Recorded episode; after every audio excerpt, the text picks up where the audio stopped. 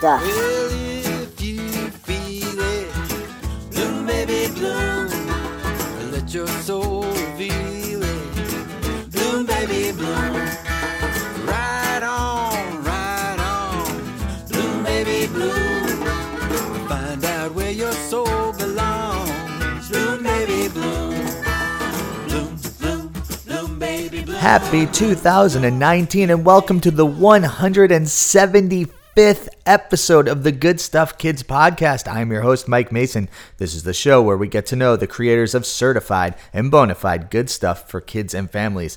And today's show is a big one. This is one of those ones that I didn't know if it would ever happen. I just kind of was biding my time. I, I didn't know how to reach this particular person. Uh, I want to. Uh, you know, see what was going on. But luckily, I have a great relationship with Stephanie Myers from Myers Consulting, who was on a past episode. Go to my website, goodstuffpod.com, and look her up. It was a great conversation. And she knows this particular person, Dan Zanes, really well. In fact, she represents him. And Dan is, I think it's safe to say, he's one of the, uh, one of the sort of topper, upper, topper, upper, upper echelon sorts of folks in the kids and music industry. Lots of people really look up to him. He's a, an immensely um, generous collaborator and generally kind person, as you will hear in this interview. Like more than a little kind, like a lot of kind. And it was really cool to talk to him and hear his story, but not just talk to him. I also talked to his wife, Claudia Eliaza, who is a, uh, a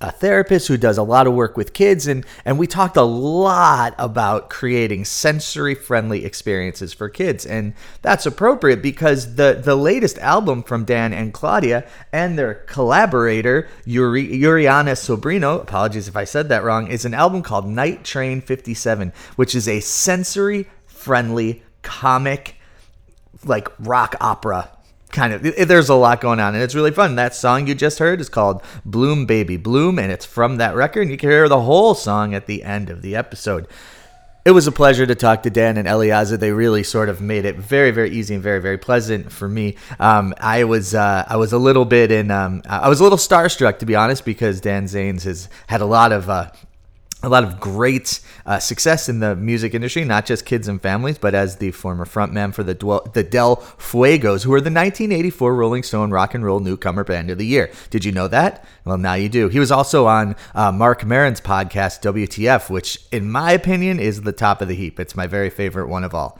outside of the ones that I do, and outside of the ones that I've been on.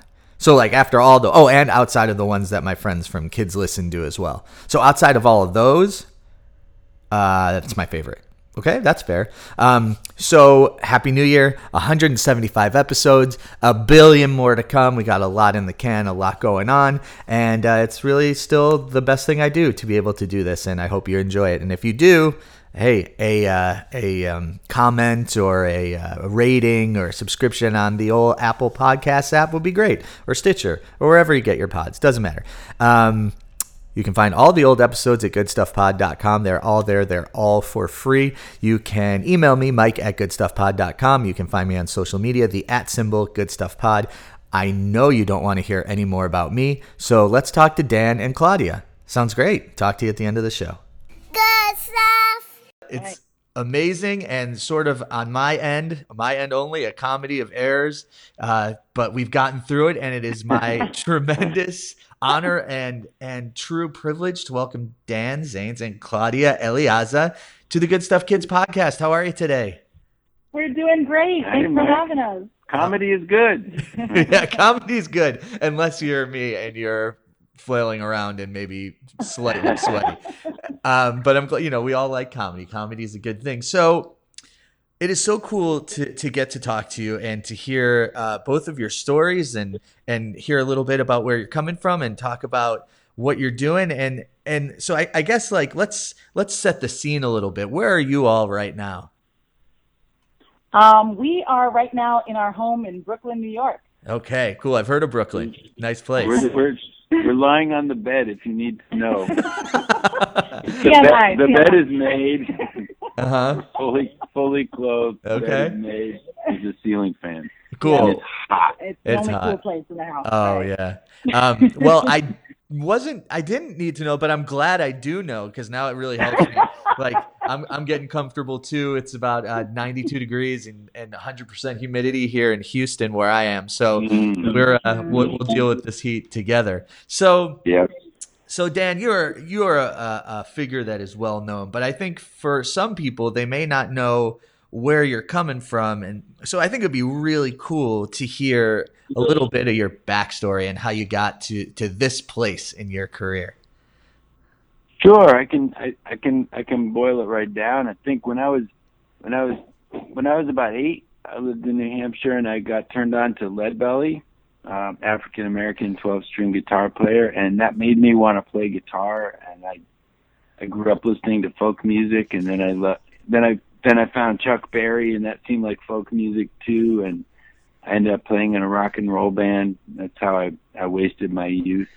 and um, it just that just seemed like loud folk music to me Uh-huh. um, because and when I think about folk music, I think about music that people make with each other. You know, you make it for social social purposes, and um, and so I did that through my through my twenties, and then um, in the nineties, my daughter, who's now twenty three, was born, and I wanted to make the kind of music that I grew up listening to. In other words, the type of music that Lead Belly made that turned me on, I wanted to make music that was in that spirit.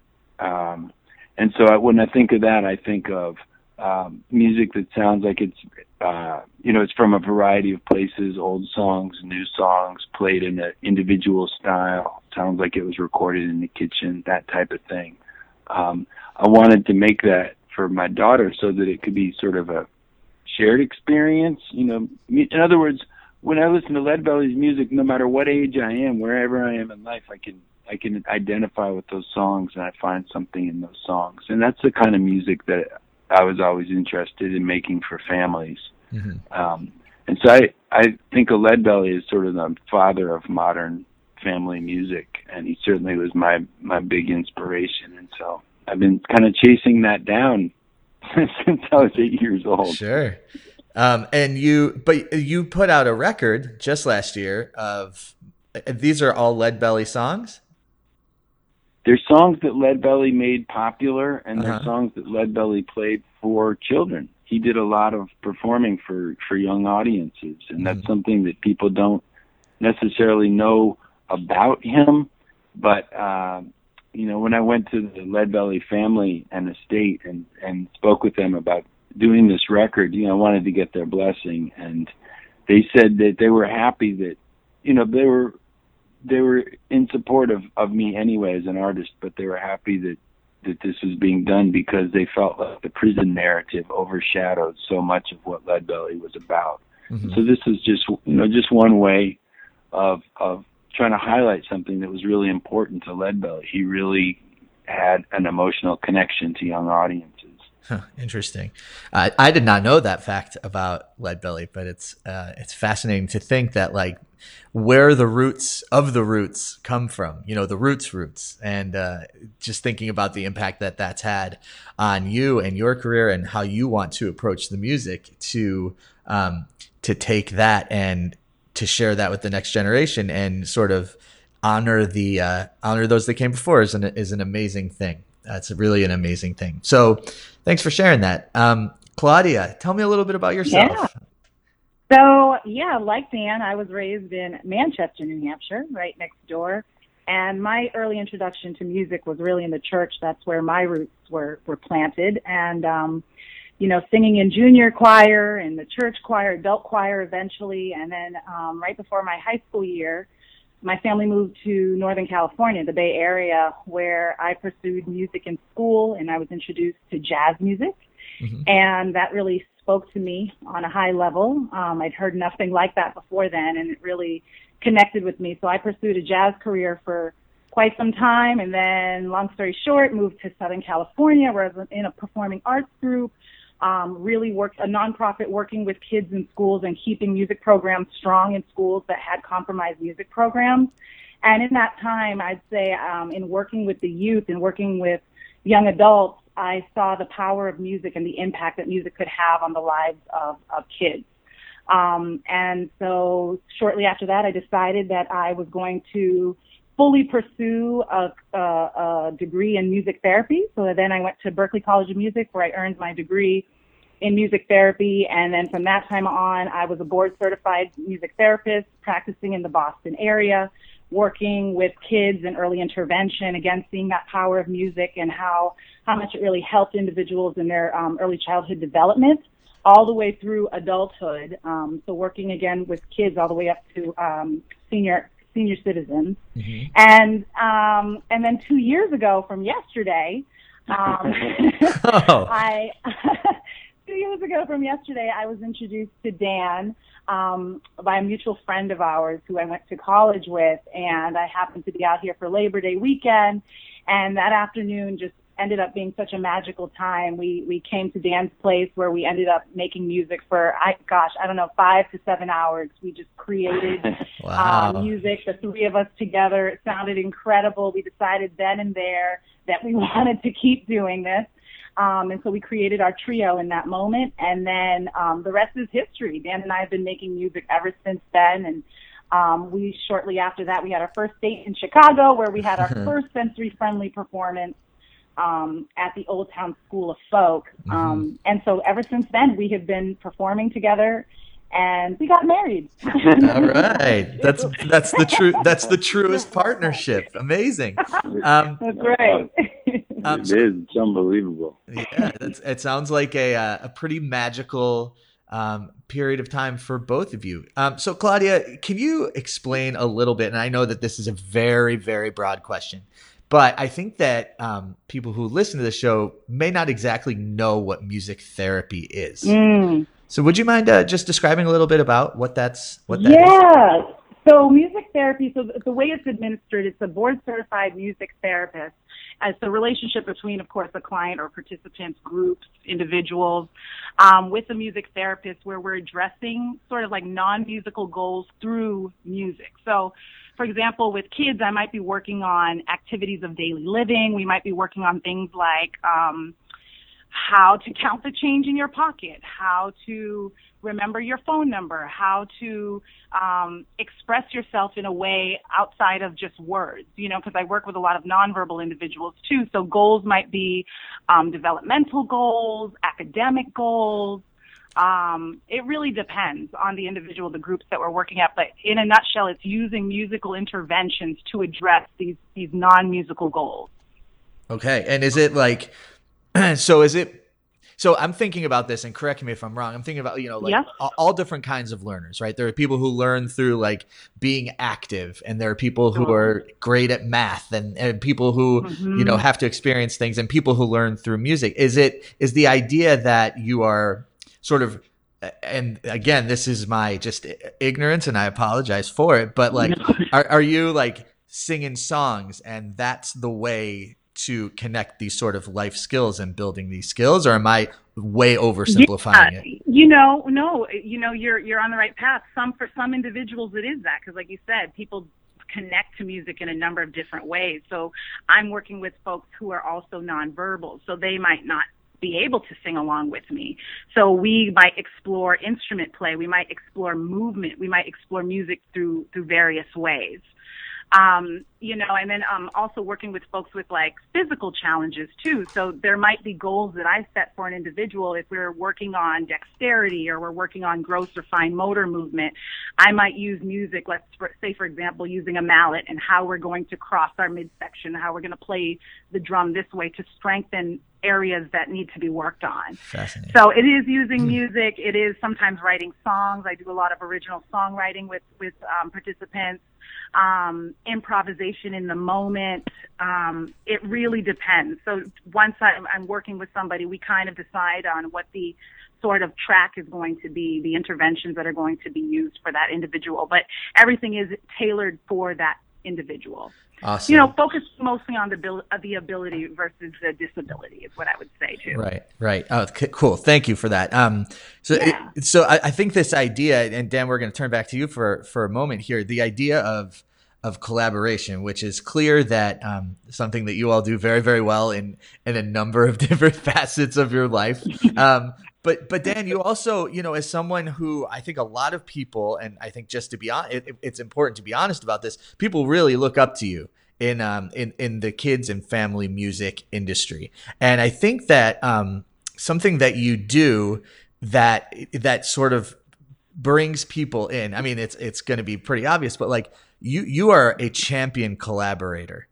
Um, I, I just I just talked to um, to Danny from Hot Peas and Butter yesterday, and you're on the first track of his album, and um, so and then I'm looking at the the people that you've had on the um, on the Lead Belly record, and obviously I'm drawn to uh, asking you what Chuck D is like. But I think that before we get to to that, to that much of a specific question, like why is collaboration musically important to you? Um, well, that's great. Uh, thanks for asking that question. I feel like that's been one of the blessings of this whole of this whole thing for me was that I never felt like the world needed a CD of Dan Zanes' original songs or or a CD of Dan Zane singing every you know every every line of every tune either. But but one of the things that I could do was to create conditions that would give everybody some space and that would make the music much much better. So we always wanted to make music that sounded like the neighborhood. And when i did rocket ship beach the neighborhood included Sheryl Crow. You know she lived right around the corner from me. Yeah. but but it also included a group of west indian uh babysitters that were that i would hang out with in the park and they were teaching me songs. Uh-huh. and so it was and, and that's the beautiful thing too is i love the celebrity guests but i also love the the the guests that are there that are singing on their first record or you know sometimes it's the kids but it it just makes the music better. Um and that's the you know that's the thing about i i came out of uh the tradition the you know the white rock and roll tradition of you know four white men Mm-hmm. playing two guitars, drums, and bass, you know, and I think about that now, and there's nothing about that I would want to return to because I've had this other experience that's so much more, so much more interesting, and it's it's well beyond what I could ever cook up in my own head. Mm-hmm. So the collaboration, they, these collaborations create music that I, I you know, it, that I never had imagined was able to imagine. Right. I, and I think that there's something about, and I'm going to try to phrase this in as a question. I'm not sure it actually is, but when you are in the position that you're in and you are collaborating with someone, like the ability to be open and hear their ideas and not just dictate what's going to happen, I think is a is a really important quality. Um, is that something that you work consciously at, or is that like a uh, just sort of a this is who I am, this is Dan Zanes kind of kind of thing? No, it has to be that. It's um it has to be it, it has to be bigger than me or else no you know nobody wants to come to that party where I'm just giving giving everybody the script and and and t- telling them what to do and the music's not as good. That's you know and I and I I learned that pretty pretty early on that people came in whether they were new to their instruments and we've had a lot of people that you know that have played on these records that are fairly new um and you know people that are that are fresh with an instrument have ideas that I'm I, I couldn't I couldn't access because I've been doing it for too long, you know. So there's something beautiful about that too. Mm-hmm. Um, there's just everybody's got so much to offer that you know. It, like I said, if I can create conditions where we can all get together and do some things, um, you know, it's it's it's a beautiful organic process. And um, Claudia and I, and now you know, now Claudia and I get to experience that all the time, every day, and it's Yeah. you know now and this is sort of the the beginning of a new chapter which is really nice you know that i had that 15 years of making those kind of records and now claudia and i are really operating as a as a duo in every way and and what an unbelievable new you know i mean i thought having two chapters in my musical life was incredible but now there's a third and Yeah. you know how blessed am i Aw, oh, that is so nice. That is so nice. Um, okay, so uh, here's a, a little bit of um, I guess this is, I would qualify this under the uh, the sort of music nerd sort of file, if you will. Um, so you know, I see in the the songs that you've played and in the records that you've made, there's just such a breadth, like B R E A D T H, like just a hu- vast spectrum of of music that you know right? Like it's just music that's part of your life and music that you know. I'm looking at like think of like my Creole Belle, Trains a Coming, Erie Canal, like all of these uh, sort of older bluesy folk kinds of songs, and I, and what is like what goes into the musical education and not like the notes that you play but like the music that you hear like how do you go about discovering or or or researching or finding this music that's so important to you? That might be the weirdest and lamest question but i'm just like so curious about how how you found it. Yeah well that's you know that it's a lifestyle. It's a lifestyle that you've probably i mean i don't i can't imagine you're doing this podcast if you don't have a similar lifestyle too. You know so many of us were just passionate about we're passionate about music and we go try and go as deep as we can. And Claudia and I just had an incredible experience. Um, uh, we were approached by Quarto Publishers last year uh, about doing a songbook, which we just finished. It's coming out in December. And it's 64 songs that have appeared on the CDs, mostly traditional, some original, some public domain. And uh, and so putting these songs together was really uh and you know it's an indicator of this this this kind of crazy quilt this multicultural country that we live in and what makes it strong and what makes it beautiful and interesting. And to look at the music as a way into that uh view of of this society you know it's just it's such a joyful thing. But putting this book together man it was it was humbling because there's you know, we've got a lot of nice songs up our sleeves that we can break out at parties. yeah. Yeah. And it allowed us to go deeper as well, just, you know, doing more research and understanding what these songs were about then, what they mean today, you know, just, just going deeper was really yeah. powerful too. Excellent. Mm-hmm. So, that brings me to to this new the new record night train 57 and th- there's more to it than music like there's there's purpose behind it, not just the music, but the experience. And I'd love to hear um, what brought you to creating this record in the way that you created it. Yeah, well, the thing when I met when I met Claudia, I had I had recently had an experience down in Pennsylvania uh, at the Ware Center, and they asked if I would do a sensory friendly show, and I said sure, but I didn't know what sensory friendly was, and and what I realized in doing the show was it's a way for presenters to, uh, you know, speaking of creating conditions, it's it's also creating conditions that make a more comfortable environment for not only the general audience that comes to shows, but also to open that door wider so that people on the autism spectrum, for example, or people with sensory uh, sensitivities, sensitivities um, can feel comfortable in the space as well. Um, and so we, Claudia suggested that we make all our shows sensory friendly moving forward. You know, once we got together and, and really kind of committed to performing with each other and um, and that led us to the Kennedy Center. And and um, you know because we would call Betty Siegel at the Kennedy Center. They kind of wrote the book on sensory friendly, and uh-huh. so we would. Um, you know, we would call them up and they, you know say, "Oh, you know, we're playing in Chicago. Would you would you be able to speak to the presenter for a minute and help them understand it because they they're interested?" Yeah. And and, I, and you know, we we found that every single presenter we spoke with was interested and willing to do our show as a sensory friendly performance.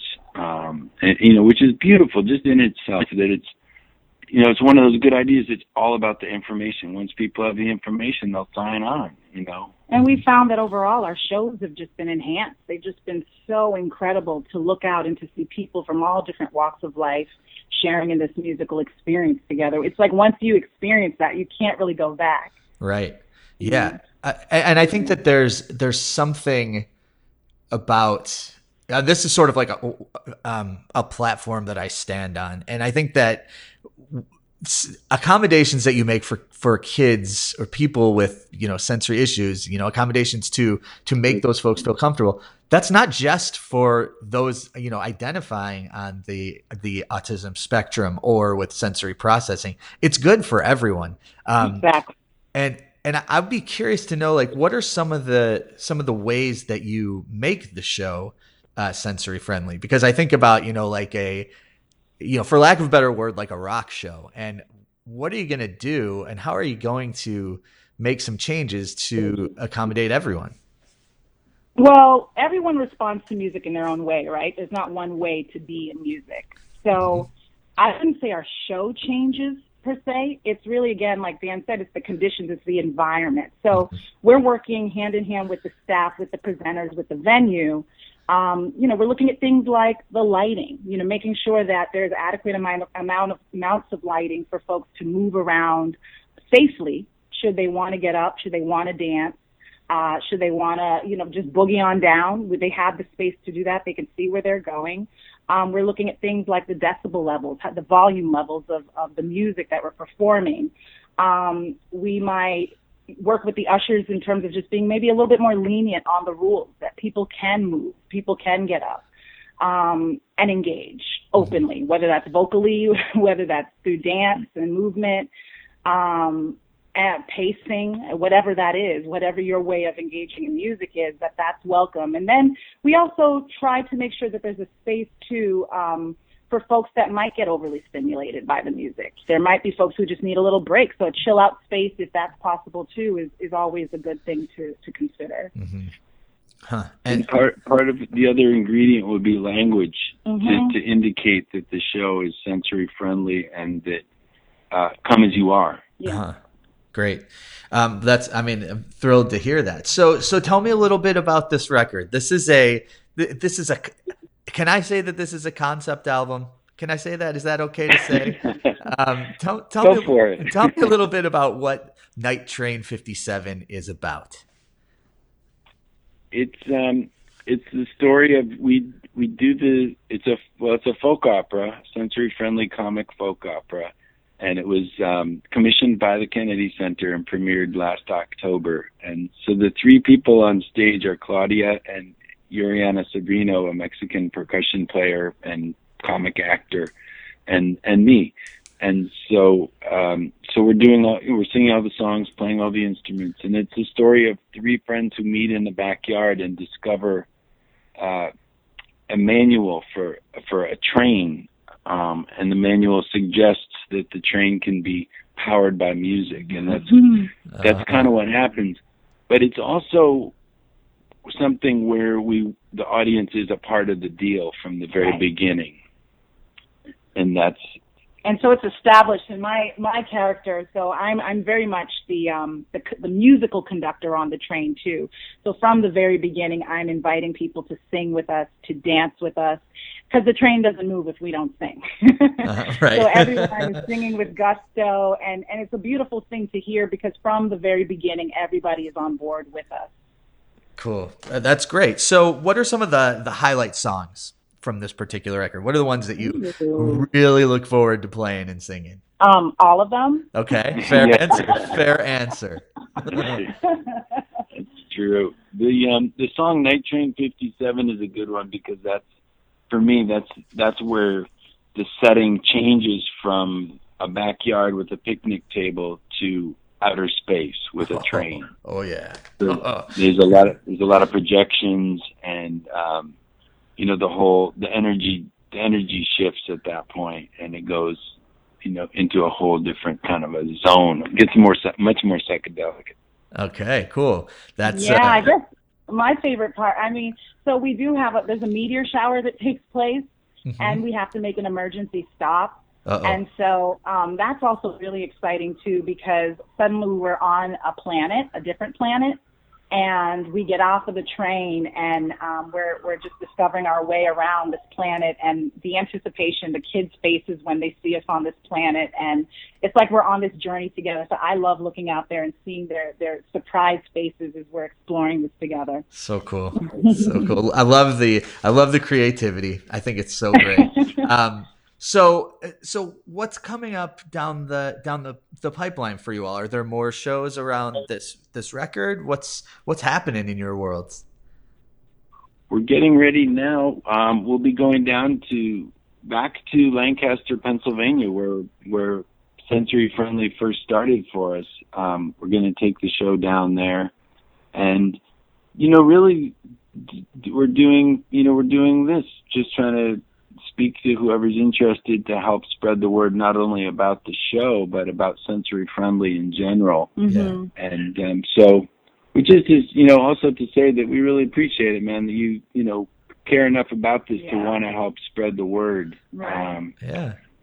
I mean, Yeah, you, you, you, you all are hitting, uh, I mean, just to speak personally for a moment, like you're hitting a lot of, uh, the areas that I, uh, that I care about, you know, obviously music. Um, I obviously love talking about music and can, can really dig into that. But in terms of like creating a, a space, you know, there's that word, the word creating again, but like creating a space for, kids and and parents who may be uncomfortable or feel like oh their kid's going to do something wrong or or they need to sit you know like and and and behave but like making it so the playing field is level is a really important thing to me and um i 100% am am with you in terms of spreading the word and and making it so that every kid can feel that they can be a part of something and like probably equally important that every parent can feel comfortable and that they're not being judged by uh, behaviors and, and things like that. So I, I, I totally resonate with what you're doing.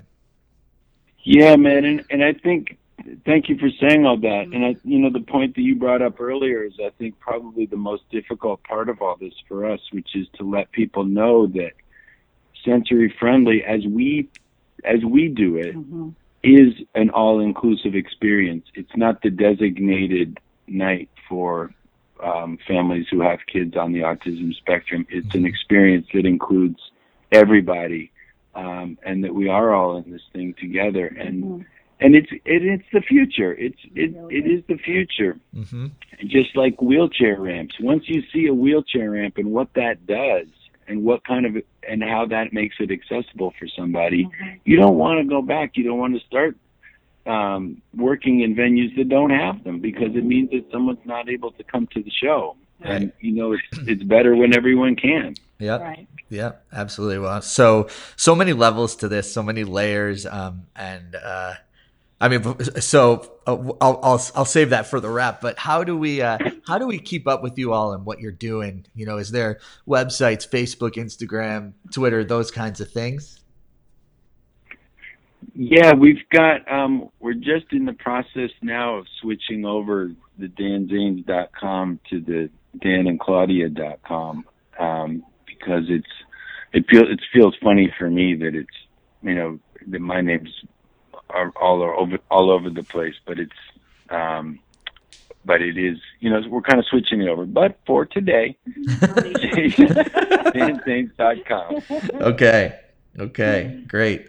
Um, and then that'll point us to all the different places that we yeah. can go. And on Instagram and on Facebook, you Yeah. know, Dan Zanes or Claudia Eliaza, you can Yeah. find more information there. Cool. Well, um, so thank you both, uh, Dan. Thank you for everything in every way that you've uh, contributed and paved the way for um, so many of the people that I talk to on this podcast um, in in the kids and family music. Uh, I don't know what you call it, like industry, genre, whatever it is that it is. But th- thank you, playground playground. Thank you. Yeah, totally. Thank you for that. And um and Claudia, thank you for for helping me understand a little bit more about what music therapy is and for for both of you coming together to I, I agree with what you said, Dan. Like this is pushing towards the future. This is pushing towards a way to make it uh, make it happen for everyone all the time. So Yeah. yeah so to you both, uh, thank you for taking the time with me, and maybe we'll talk someday soon. That would be awesome. Yay. Yeah, thank you so much, Mike. It's been a real treat. There it is. And it was a real treat for me. It was really great to talk to Dan and Claudia. Check out this record, it's really great. Um, really thoughtful, as you can hear. A lot of things going on, and it's great that they were able to. To put it together in a way that makes a lot of sense, and it makes a lot of sense for a lot of families out there because we've all, if we've had kids, we've all been in situations where it just gets to be a little bit much. I will say that honestly and truthfully about my personal family. Sometimes it gets to be a little bit much. Here is Bloom Baby Bloom from the album Night Train 57 by Dan Zanes, Claudia Eliaza, and Yuriana Sobrino.